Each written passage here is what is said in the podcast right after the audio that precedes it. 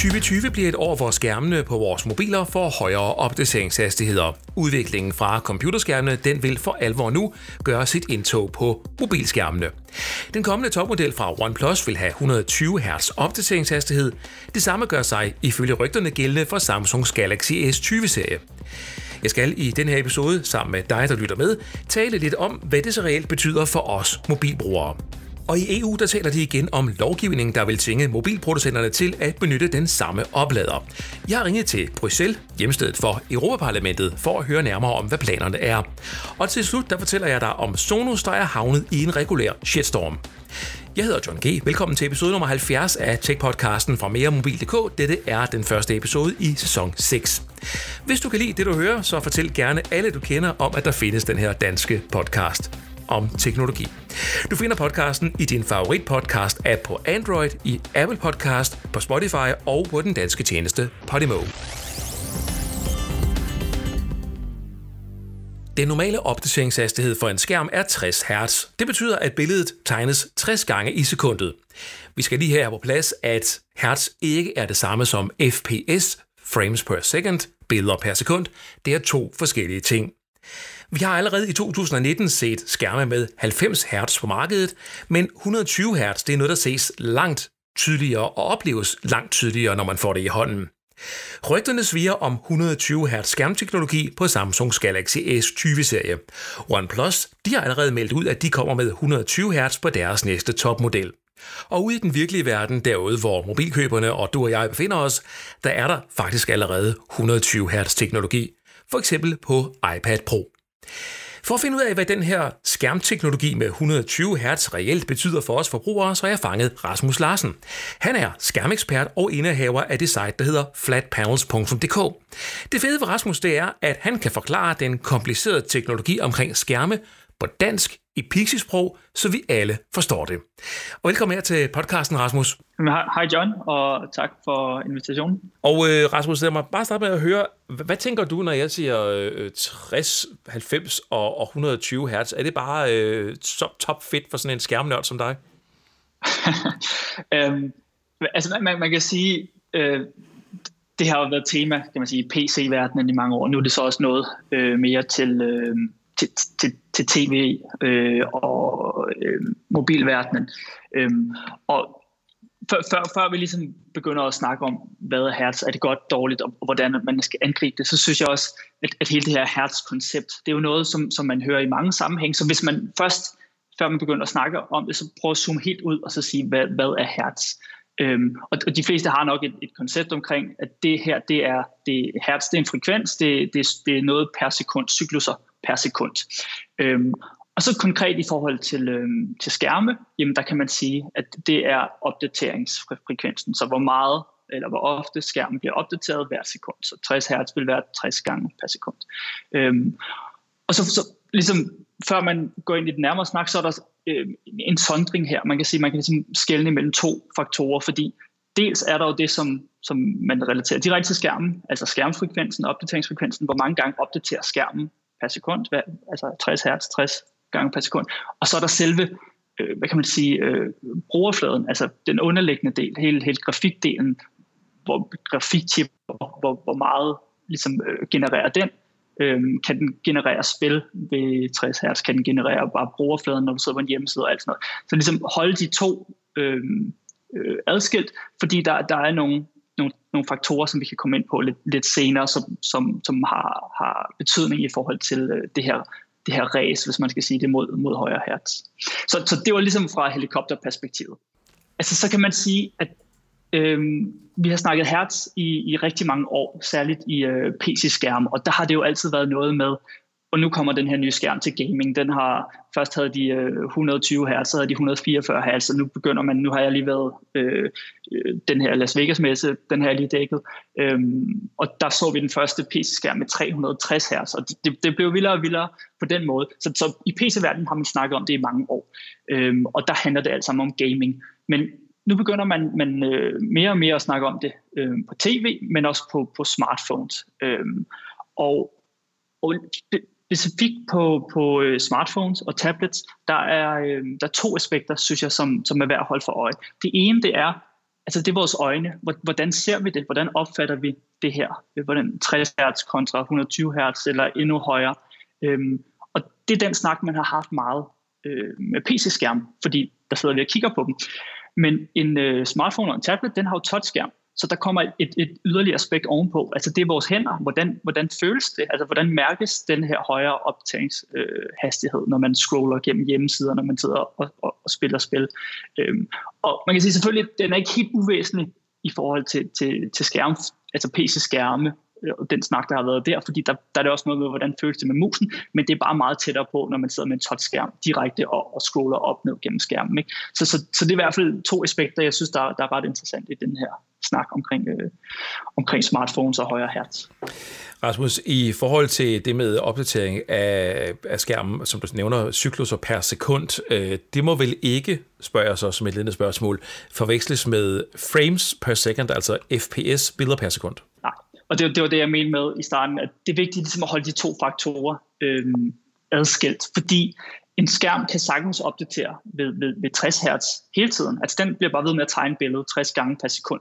Men hvis, hvis det input, der kommer fra grafikkortet, ikke bliver genereret i 60 billeder per sekund, jamen så tegner den jo nogle af billederne to gange eller sådan noget. Og, og, og, og denne her, det her mismatch imellem frekvenserne, øh, gennem det frame rate og, og refresh rate, som man kalder det på, på, på engelsk, jamen det, det kan i sig selv også give nogle hak. Så selvom skærmen er, er 120 Hz eller 90 Hz, så betyder det jo ikke, at, at alt grafik bliver genereret i den spil, hjemmesider og det hele. Øhm, og, og, og det er vigtigt at holde for øje i den her overgang, som vi er i gang med, som er en overgang. Det er ikke bare noget, man lige gør, og så siger man, nu har vi 120 Hz. Altså det er jo sådan en overgang. Ikke?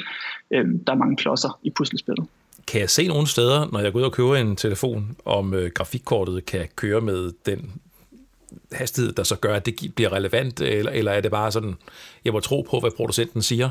Jamen, altså, på, på et eller andet punkt bliver man jo nødt til at tro på, hvad, hvad, hvad producenten siger, men man, man kan jo man kan sige, man kan, man kan dele det op i tunge opgaver og mindre tunge opgaver. Så hvis en producent lancerer en, en, en mobiltelefon med øh, 90 Hz, jamen så er der, der er rigtig god sandsynlighed for, at, at meget af grafikken, den kan, den kan øh, genereres i, i øh, 90 Hz, altså hjemmesider, scroller og sådan noget. Det er ikke sikkert det hele.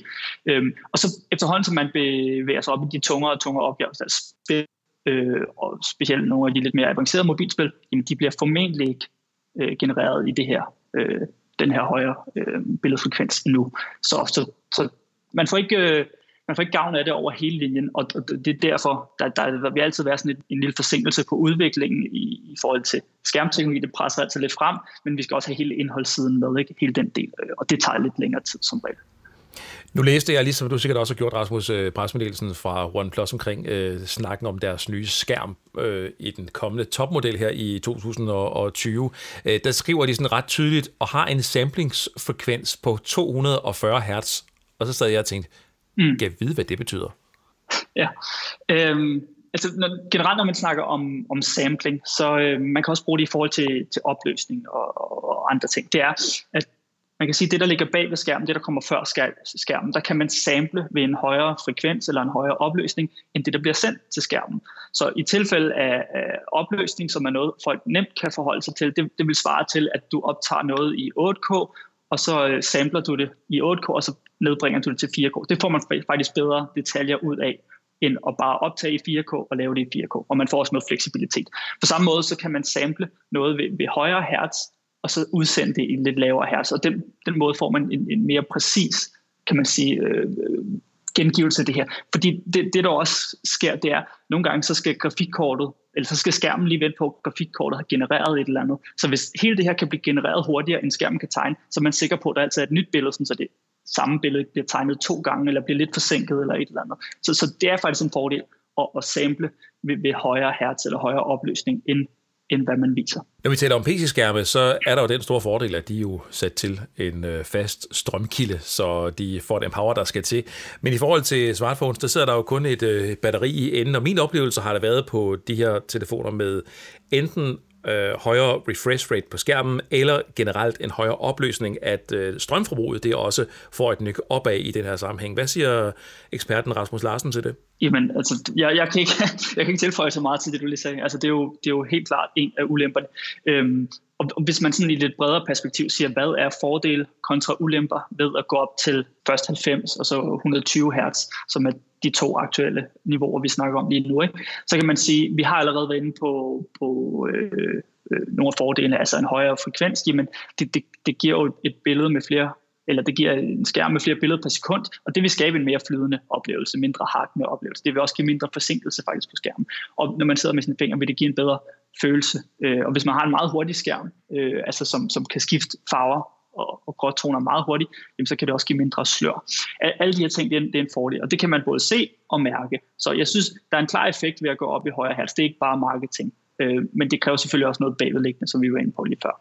Øh, men ulemper, jamen det kræver højere processer eller mere processorkraft at generere de her ekstra ting. Øhm, og det kan også ses på strømforbruget, som jo er en, en stor faktor, når man har en håndholdt enhed, for den er jo, den er jo bundet direkte op på strømforbruget. Øhm, så, så, så det er klart en af ulemperne. Om lidt der fortsætter jeg snakken med Rasmus Larsen fra flatpanels.dk. Her svarer eksperten på, om han tror, at 120 Hz er fremtiden for mobilskærmene. I midten af januar der gik Ritzau ud med en artikel om en fælles standard for mobilopladere. Overskriften den var, giv os en mobiloplader. Artiklen fortsætter med følgende tekst. Det må være nok med en oplader, en universaloplader, der kan oplade alle typer af telefoner uanset mærke. Det mener stort set alle de politiske grupper i EU-parlamentet fra venstrefløjen til højrefløjen. Citat slut. Det her det er ikke en ny sag. Jeg skrev op den for første gang for 10 år siden, og det siger lidt om, at jeg efterhånden er ved at være lidt en dinosaur i det her øh, tech-game. Men problemet omkring den her artikel, der fik mig op af stolen, det var, at artiklen, der gengives ved alle Ritzaus kunder, det vil sige øh, online på stort set alle aviser og i forskellige trygte medier, altså dem, der er kunder hos Ritzau. Og der kommer den artikel her altså ud. Men artiklen angiver, at vi skal have en oplader, der kan oplade alle telefoner Problemstillingen er jo, den har vi faktisk allerede i dag. Det fremgår nemlig intet sted i artiklen, om det er opladeren, kablet eller stiknet, vi taler om. Og for at få en øh, opklaring på den her sag, så ringede jeg til EU-parlamentariker Christel Schaldemose fra Socialdemokratiet. Hun er en af de danske stemmer på det her område i Europaparlamentet. Og jeg tør godt sige, at det var lidt op ad bakke med det her interview, i hvert fald i begyndelsen. Ja, jeg er klar nu. Øh, Nå. De næste 5-7 minutter, så Nå, skal jeg ind til nyt møde. ah, det er så fint. Er du i Bruxelles nu, eller hvad? Ja. I korte træk handler det om uh, den her historie fra Ritzau, der handler om det her mobiloplader her. Og der er simpelthen bare noget, jeg ikke forstår. Så lige til først, der skrives i artiklen, at man vil uh, have en oplader til alt, men Øh, nu har jeg jo skrevet om det her i 20 år, så det, det har vi jo allerede i dag. Altså, der er jo ikke nogen mobilopladere, der medfølger en æske til en mobiltelefon, der ikke kan lade andre mobiltelefoner. Kan du ikke prøve lige at forklare mig, hvad, hvad problemstillingen er, når I, når I render rundt og snakker om det i, i Bruxelles? Jamen, det er jo ikke rigtigt. Altså, jeg kan jo ikke bruge min mobillader til uh, de uh, telefoner, som uh, min mand har, for eksempel. Altså, så, så det, uh, det er jo ikke... Altså, faktum er, at det kan man ikke. Det kan godt være, at I tror det, men det kan man ikke. Jamen, det, det kan man... ikke opleve det i branchen, men man kan det ikke. Jamen, Jamen, det, det kan man ikke. Jamen, det kan når jeg får en lader, når jeg køber en telefon, nej, men når jeg køber en telefon, øh, og øh, skal lade den, så kan min mand ikke bruge min lader til hans telefon, som også er ny. Så det, altså, det kan godt være, at I oppe i jeres har det sådan, men i praksis kan det ikke, og det er det, der skaber den her sag, og det er også det, der gør, at EU-kommissionen er med på det. Øh, vi, vi selvfølgelig reduceret antallet af mobillader fra da vi startede sagen til, til nu, men, øh, men i praksis kan du ikke. Du, øh, og du får øh, et ny lader med, når du køber en telefon øh, osv. Du kan ikke genanvende tingene. Øh, en del af det, ja, men ikke det hele. Det, det handler lige om at dele det i to dele for mig, det her. Mobilopladeren, vi er, vi er enige om, at uh, mobilopladeren er delt i, en, i et stykke med en oplader og et kabel. Og det, når du siger, at du ikke kan lade, når du køber en ny iPhone, kan du ikke lade din mand Samsung, så er det fordi, der følger et andet kabel med til den iPhone, du køber. Er det rigtigt udlagt, udlagt så? Jamen, det er jo en del af laderen. Altså, øh, det er jo sådan, det bliver betragtet af os forbrugere. Du kan ikke, jeg kan ikke tage, hvis der er, vi kommer afsted, øh, uden min mand har sin lader med, så kan han ikke bruge min lader. Han kan godt bruge klodsen, men han kan ikke bruge min ledning. Og ergo, altså, du kan jo ikke bruge en klods til noget, uden du skal jo ligesom have den anden del med. Og for os er det et sammenhængende system, at, øh, at du bliver nødt til at... Altså, når vi taler om lader, universallader, så taler vi ikke om klodsen, du sætter ned i strømstikket alene. Vi taler om klodsen plus den ledning, der hører med, som du stikker ind i din telefon. Okay, fint. Så er vi altså hen på, at vi taler om stikket, der sidder i mobiltelefonen. Er vi enige om det så? Altså... Ja, jamen, det er jo det, vi har talt om hele tiden. Så langt så godt. Jeg synes nu sådan personligt ikke, at det var det, vi havde talt om hele tiden. Men efter lidt mundhuggeri, ja, så kom vi frem til, at når man i EU taler om mobilopladere, så taler man om klodsen, der sættes til strøm, kablet og stikket. Altså tre forskellige ting, der samles under et ord, mobilopladeren. Og nu hvor vi begge to er oppe på sporet igen, ja, så kan interviewet fortsætte. Da vi startede den her sag her i parlamentet, så handlede det om, at øh, man øh, i princippet skulle kunne købe en mobiltelefon uden at få en lader med. Og så kunne man købe den til, hvis det viser sig, at man havde et behov. Og derfor så, altså det her stik, klods, whatever, det viser jo, der er en udfordring. Du kan ikke bruge en mobiltelefons øh, øh, øh, ledning ind i telefonen i en anden nødvendigvis. Og det er det, der, det er det, der er en del af problemet, og derfor bliver du nødt til hele tiden at tilkøbe et eller andet. Og det er det, der fører til, at vi har det her ledningshelvede og klodshelvede. Altså, folk har jo, altså, 50.000 øh, ting liggende. Og det er jo ikke kun, men altså sagen handler jo ikke kun om mobiltelefoner. Det er jo det brede, altså, det, er det brede spektrum af øh, apparater, hvor der stadig kan ske det øh, tilstrækkelige øh, telefoner, kamera, øh, computer og den slags. Det var det, der lå i den oprindelige lovgivning, og vi er ikke kommet særlig langt. Det er vi ikke, fordi der har været frivillighed omkring det her. Kommissionen har forsøgt ligesom at lade branchen finde øh, fælles løsninger, og, øh, og det øh, er branchen ikke færdig med, øh, og det tager for lang tid, og det vi kræver nu, det er, at der rent faktisk for alvor rykkes på det ved at lave en, en lovgivningsstandard, altså som vi lovgiver omkring. Stor applaus for det, for synes jeg er fantastisk, øh, specielt fordi jeg skrev den første artikel om det her i 2010, så det er efterhånden nogle år siden jo. Øh, Mange år siden, ja. Det må man bestemt sige ja til. Her fra mit bord af, der, der er der jo to forskellige standarder på markedet. Der er øh, de stik, der sidder i Android-telefonerne, som er USB-C-stik, og så er der de der Lightning-stik, der befinder sig i Apples telefoner. Så vi har lige nu to stiktyper. Øh, som jeg forstår det, så er øh, det største problem har været at få Apple til at gå med på en eller anden form for, for stikstandarder. De har jo ligesom øh, ikke rigtig gjort Correct. noget der. Hvad, hvad kan man gøre for, Correct. Øh, når man sidder i den stol, eller de stole, hvor I sidder, for at få en så stor gigant som Apple med på de her ting? En gigant, som, hvis jeg lige må indskyde, har haft en tendens til med mange teknologiting at sidde med armen over kors og sige, at vi går vores egne veje. Jamen, og det er jo, altså, nu kan man sige, at vi startede med at give det en chance, frivilligheden og øh, aftalerne og øh, løsningerne, hvor industrien talte sammen, altså, eller i virkeligheden at Apple og resten af producenterne kunne prøve at finde en fælles løsning. Men vi er ikke kommet i mål med det, og, og derfor, det er derfor, at øh, Tefkovic øh, på vegne af kommissionen også i går, tror jeg, sagde, at ja, nu må vi overveje, om vi ikke skal tage skridtet videre og komme med et lovgivningstiltag. Så med andre ord, jeg tror, at der kommer til at komme tvang omkring det her det er ikke sådan, jeg synes jo, det er rigtig ærgerligt, fordi jeg mener egentlig ikke, at vi politikere skal vælge, skal lave, kan man sige, øh, favorisere bestemte øh, tekniske løsninger over andre. Jeg bryder mig ikke om, at det er mig, der skal bestemme standarden, om det skal være den Android-telefoner, bruger, eller den Apple bruger. Det har jeg egentlig ikke lyst til. Det mener jeg egentlig, at markedet burde kunne finde ud af selv. Men når markedet ikke kan finde ud af det gennem 10 år, så er det, at, at vi ligesom må, må tvinge dem øh, til truet og finde øh, en løsning med, med lovgivning. Øh, og, og det er det, der kan løse. Altså det er, at vi kan lovgive omkring, at Apples øh, apparater også skulle kunne bruge den, som Android-telefonerne bruger. Så I har rent faktisk nogle sanktionsmuligheder, hvis man vedtager sådan nogle ting her? Ja, altså hvis vi kommer til at lave en lovgivning, så øh, hvor det her kommer, altså hvis det, hvis det ender der, og det var jo et ret enigt parlament, som ønskede, der skulle ske noget øh, tydeligere på det her. Hvis vi ender med en konkret lovgivning, der kommer til at stille lovkrav om bestemte øh, øh, sådan, øh, typer, øh, eller en bestemt standard, eller noget, så, så vil det jo betyde, at Apple lad os sige, det er Apple, der taber det her slagsmål om øh, indstikket, så vil det jo betyde, at, øh, at Apple ikke kan, producere, kan, ikke, ikke kan lovligt sælge deres produkter på det europæiske marked, medmindre de overholder de standarder, vi har. Det gælder, altså, vi har det jo på en lang række områder. Altså, det, er jo ikke noget, det er jo egentlig ikke noget unikt. Øh, vi gør det jo på nogle områder. Øh, laver fælles standarder og siger, at det er ligesom det, øh, der skal til. Øh, og, øh, og det kommer vi så også til at gøre her. Øh, og det er så det, der gør, at, øh, at vi kan Apple med, fordi vi kan komme til at sige, at I kan ikke sælge på det europæiske marked, men det overholder øh, de regler, vi har. Og man kan sige, at Apples marked er øh, så pas øh, stort. Jeg går lige ind i en elevator, så hvis det forsvinder et sekund, så, det, så, det så, øh, så er jeg tilbage igen. Det er jo Apple, der har modsat sig øh, løsninger i det område her. Og det kan vi så tænke dem med ved lovgivningen. Og så lige et sidste spørgsmål, hvis du stadig kan høre mig. Hvilken tidshorisont taler vi om på det her? det er altid det store spørgsmål, når det er EU-lovgivning. Det lød som om, at EU-kommissionen var klar over, at det skulle komme med noget øh, det næste halvår. Men når har det jo noget tid inden, at, øh, at det løser, at det er både parlamentet og rådet, der skal være i og der er nogle af de her øh, øh producenter, som er ret dygtige til lobbyisme, så jeg tror at hvis nogen af dem føler, at det her det ødelægger deres forretning, så vil de gøre det. Og det er kæft mulighed for den Og når det her overhovedet bliver et issue, så det er jo ikke vores mobiltelefoner i sig selv, øh, der er en udfordring, øh, men mere, at det også bliver, kan man sige, et øh, symptom på, eller et billede på, hvor svært det i virkeligheden kan blive på alle de andre områder, når vi skal til at få den cirkulære økonomi til at fungere, og vi skal have løst de udfordringer, vi har med, med øh, genbrug og genanvendelse og, øh, og elektronikskrot og hvad ved jeg.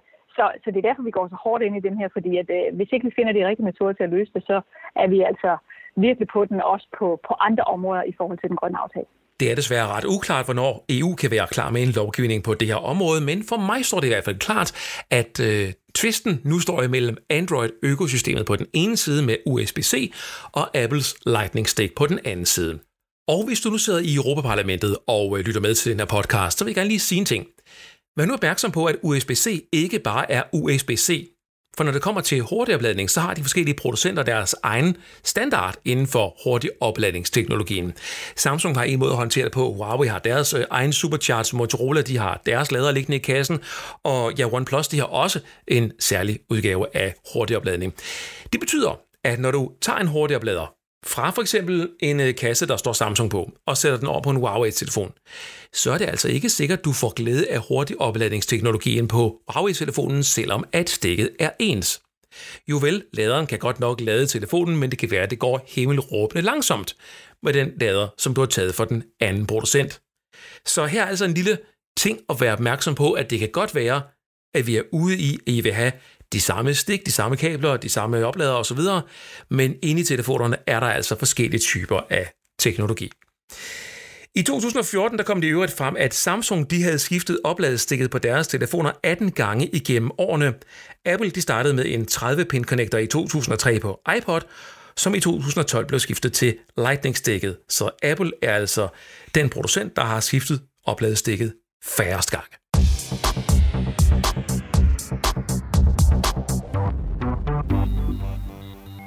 Om lidt skal det handle om den shitstorm, som højtalerproducenten Sonos er havnet i.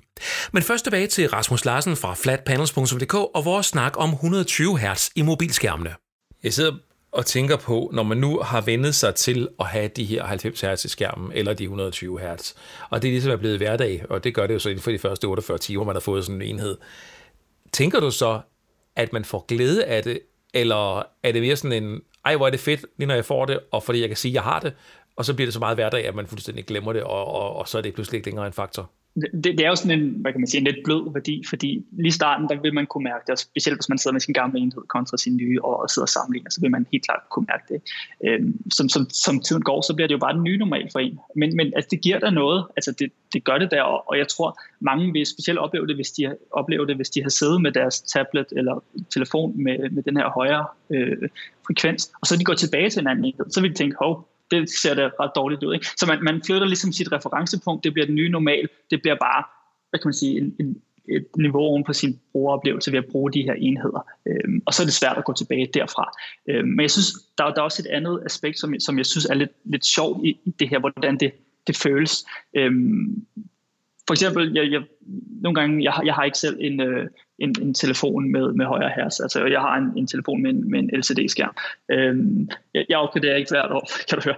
Øhm, så, men jeg sad og brugte min, øh, min, min kones øh, iPhone øh, X, X10s, hedder det jo så, hvis man skal være helt korrekt, ja, øhm, som har den her ja, ja.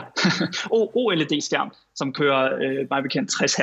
Så når du scroller på den, så kan du faktisk se, at hvis du scroller meget hurtigt hen over noget tekst, så er det som om teksten den hopper. Altså den hakker på en eller anden måde. Ikke? Øhm, så en OLED-skærm er vanvittigt hurtig, men, men den hakker mere end en tilsvarende iPhone, der har en LCD-skærm, som også kører 60 Hz. Og hvorfor sker det? Jamen det er simpelthen fordi, at den her OLED-skærm, den har så meget hurtigere respons, så den når i, i de her 60 billeder per sekund og skifte til et billede, der står helt klart. Så der er ikke ligesom, hvad kan man sige, noget, noget indbygget slør i den her pixel, øh, måske fra grøn til blå, eller fra, fra, fra hvid til, til sort, hvad det nu skifter imellem. Der er ikke indbygget slør i skærmteknologien. Så derfor vil den her hakkende følelse faktisk fremstå øh, mere fremtrædende på, på de her skærme. Og det kan man sige, det er noget, øh, som, som højere hertz så kan være med til at modvirke. Så faktisk, jo, jo bedre vores skærmkvalitet bliver, jamen jo mere relevant bliver de her højere hertz også. Øh, og det, det synes jeg også er en, en lille interessant detalje i, i hele den her snak. Absolut. Uh, lad mig lige spole tiden tilbage til den første iPhone. Jeg ved ikke, om du kan huske det, Rasmus, men det kan jeg i hvert fald tydeligt. Da den kom, der, der havde folk oplevelsen af, at grafikken på skærmen var ekstremt flydende. Altså man talte om, at det var aldrig jo set før, så flydende det var. Uh, ja. Og det skal jo holdes op imod, at på det tidspunkt, der var der jo rigtig mange uh, Android-telefoner, tidlige Android-telefoner eller andre typer af styresystemer, hvor skærmkvaliteten og det på scroll var virkelig, virkelig dårligt. Så var dermed fremstod ja. iPhone jo som, som værende et, øh, et kæmpe fremskridt. Men når vi ser på den første ja. iPhone i dag, i forhold til bare en telefon med 60 skærm, en billig telefon, øh, så er det jo ret tydeligt, at, øh, hvor, hvor dårlig den i virkeligheden var. Altså for at komme tilbage til den snak, du sagde før med, at det bliver bare den nye normal. Jamen det gør det, man flytter jo sit referencepunkt hele tiden. En gang synes vi også, at, at vores tv, vores billedrørs-tv, de havde jo et fantastisk billede, de her, der kom de her med flad og Trinitron fra Sony og alle de her, de her vilde ting. Ikke?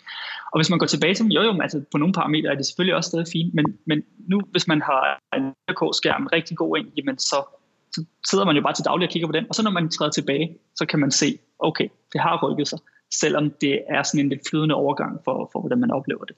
Øhm, og det tror jeg, vi, kommer til at se meget, meget mere til, også på, på vores håndholdte enheder, at, at ligesom vores referencepunkt hele tiden rykker sig. Øhm, så øh, tit, tit så er det en meget, det er et meget godt realitetstjek lige at, at kigge på, hvad har vi i dag, og så prøve at tage en gammel enhed, og så se, okay, det synes vi var godt engang, men nu har vores referencepunkt bare flyttet sig.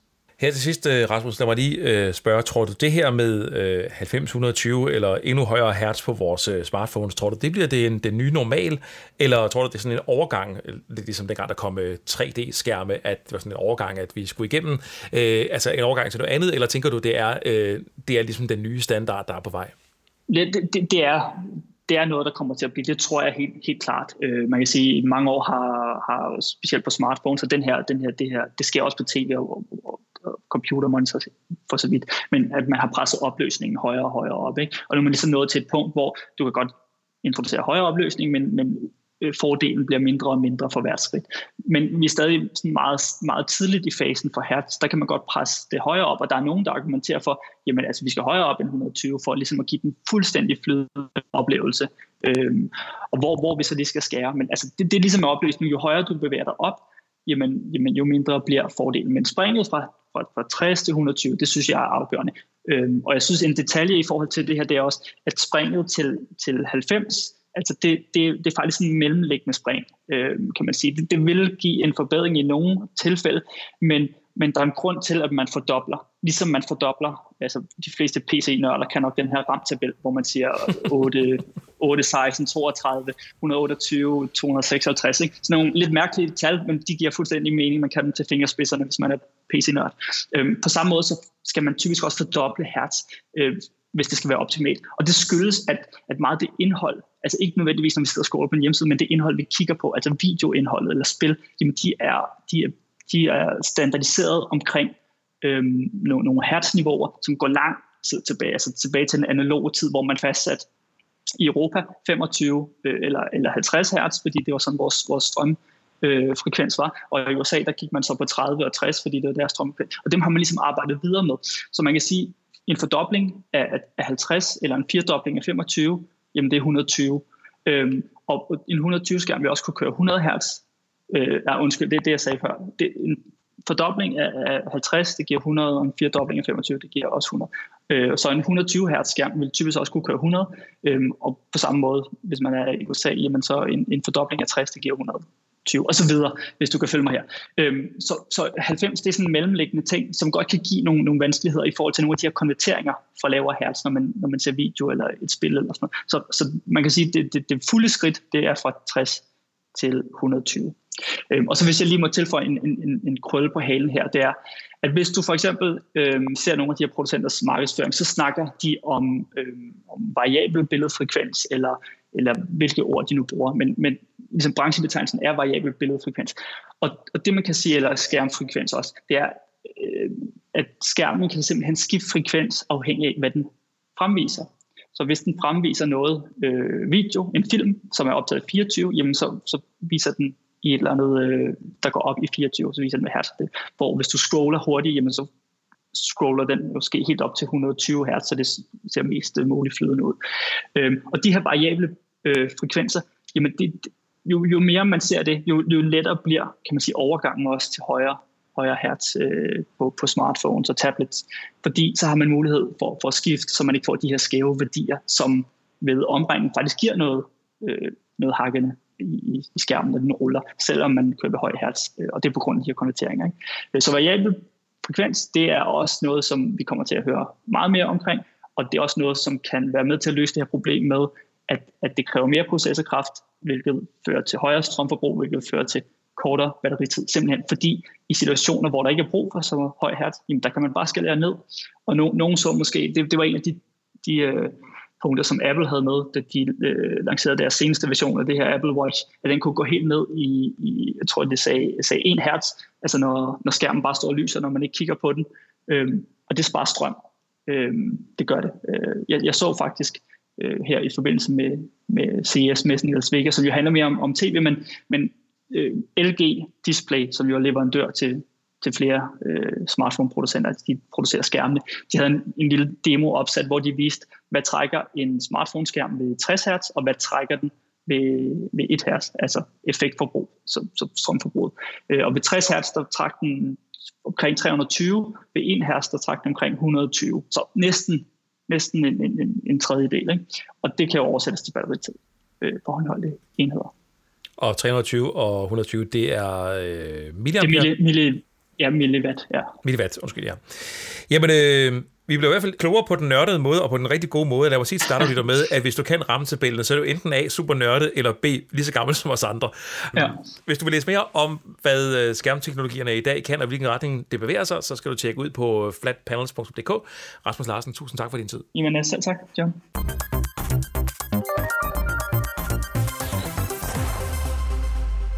Sonos, du ved, det der amerikanske firma, der producerer multiroom højtalere.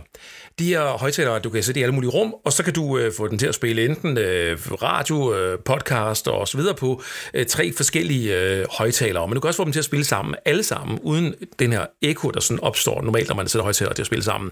Du kan altså spille det samme musik i hele huset eller individuelt i forskellige rum. Og det er de altså ret gode til at lave, de her Sonos. Og de har faktisk reddet på en bølge af positiv omtale de sidste mange år. For når man først har købt et Sonos-produkt, så er man bare mega glad for det, og man sælger det stort set ikke.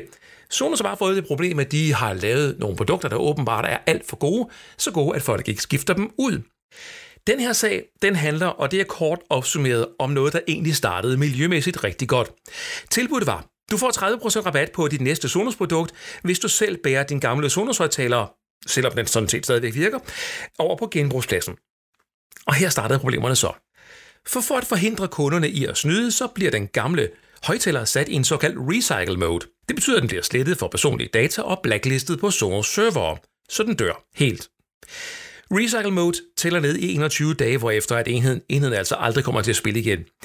Men hvis en Sonos-ejer har aktiveret Recycle Mode og fortryder, så kan eller vil Sonos ikke stoppe den her nedtælling, hvis kunden fortryder inden for de her 21 dage. Og det udløste sådan før jul en ret stor shitstorm på både Facebook og Twitter, for der var selvfølgelig nogen, der havde prøvet at sætte deres øh, enhed over i det her recycle mode, for at se, hvilken rabat at Sonos ville give på en ny højtaler. Hmm. Men øh, Ja, supporten kunne ikke hjælpe, eller de ville i hvert fald ikke, og, øh, og så gik det bare fra, fra slemt til værre for, for Sonos, så vær lige opmærksom på den her recycle mode, hvis du har den på et øh, gammelt produkt. Og så kom det så frem, at Sonos stopper opdateringerne af de ældste produkter fra maj måned 2020. Et system med gamle og nye produkter vil nu herefter køre med den ældste enheds muligheder som fællesnævner. Reelt set betyder det, at heller ikke nye enheder på et system, hvor der er for eksempel en gammel Sonos Play 5 første generations højtalere, ja, de vil heller ikke få nye opdateringer. Fordi at de her to systemer kan ikke fungere side om side. Nå, men øh, nu har Sonos så gjort det, at øh, de har annonceret, at de kommer med en løsning, hvor man måske alligevel kan bruge de her gamle og nye enheder sammen, således det nye stadig får opdateringer, og de gamle ikke gør. Ikke gør. Men det betyder så reelt set, at man får to separate zonesystemer kørende på sit netværk, og det vil heller ikke optimalt. Og sagen er altså så, som jeg startede med at sige, at Sonos i årvis har reddet på en bølge af positive omtaler og glade kunder, men sagen her, den har gjort præcis det modsatte. Kunderne er nu vrede og utrygge ved Sonos. For trods alt, så er de her produkter forholdsvis dyre. Det her, det er også historien om et firma, der laver produkter, som er så gode, at kunderne ikke udskifter dem med nye hurtigt nok eller ofte nok. Produkter med en 5-10 år på banen spiller nemlig stadigvæk ganske godt og fint, så hvorfor egentlig udskifte? Sonos de har dermed nået en grænse for, hvor mange nye produkter de kan sælge til én køber. De skal så at sige hele tiden ud og opfinde og opdrive nye kunder, der er glade for systemet, som så heller ikke køber så meget nyt, når først de har fyldt huset med Sonos-produkter. Det giver jo på papiret rigtig god mening at lave et tiltag, der udfaser gamle produkter, men den måde, at Sonos har håndteret den her sag på, den er på grænsen til katastrofal. For det store spørgsmål, der står tilbage, det er, kan man nu stole på Sonos? Sonos direktør har så været ude med en beklagelse, et åbent brev til deres kunder, hvor de, han skriver, at øh, vi har hørt jer, og vi har ikke gjort det rigtigt fra begyndelsen, og jeg beklager mange gange, osv. osv., osv. Øh, men spørgsmålet er jo selvfølgelig, om den her sag allerede har ramt Sonos så hårdt, at tilliden den er væk. På meremobil.dk, der følger jeg fremadrettet den her Sonos-sag og udviklingen i den, så du kan læse om, hvad øh, Sonos beslutter sig for, og ikke mindst, hvordan kommer det til at virke efter maj 2020, når gamle og nye Sonos-enheder måske, måske ikke kan eksistere på det samme netværk. Senere i den her uge, hvor den her episode af podcasten er optaget, der forventer jeg at modtage Motorolas klaptelefon, Motorola Racer, den der med to klapper og en foldbar skærm indeni. Jeg har allerede haft den i hænderne i slutningen af sidste år. Der ligger en video på meremobil.dk, men nu kommer den altså til test, og det glæder jeg mig rigtig meget til. Og nu vi er ved Motorola, så tjek lige min video om Motorola One Hyper. En telefon til under 2700 kroner, men med et batteri på 4000 mAh. Det er strøm nok til 2-3 dage uden en oplader. Videoen den finder du på min YouTube-kanal meremobil.dk, men den ligger også på websitet meremobil.dk. Søg på Hyper, H-Y-P-E-R i søgefeltet. Du er meget velkommen til at kontakte mig, hvis du har inputs, idéer eller efterkritik til podcasten her. Min mailadresse er johng Jeg hedder John G. Ha' det godt.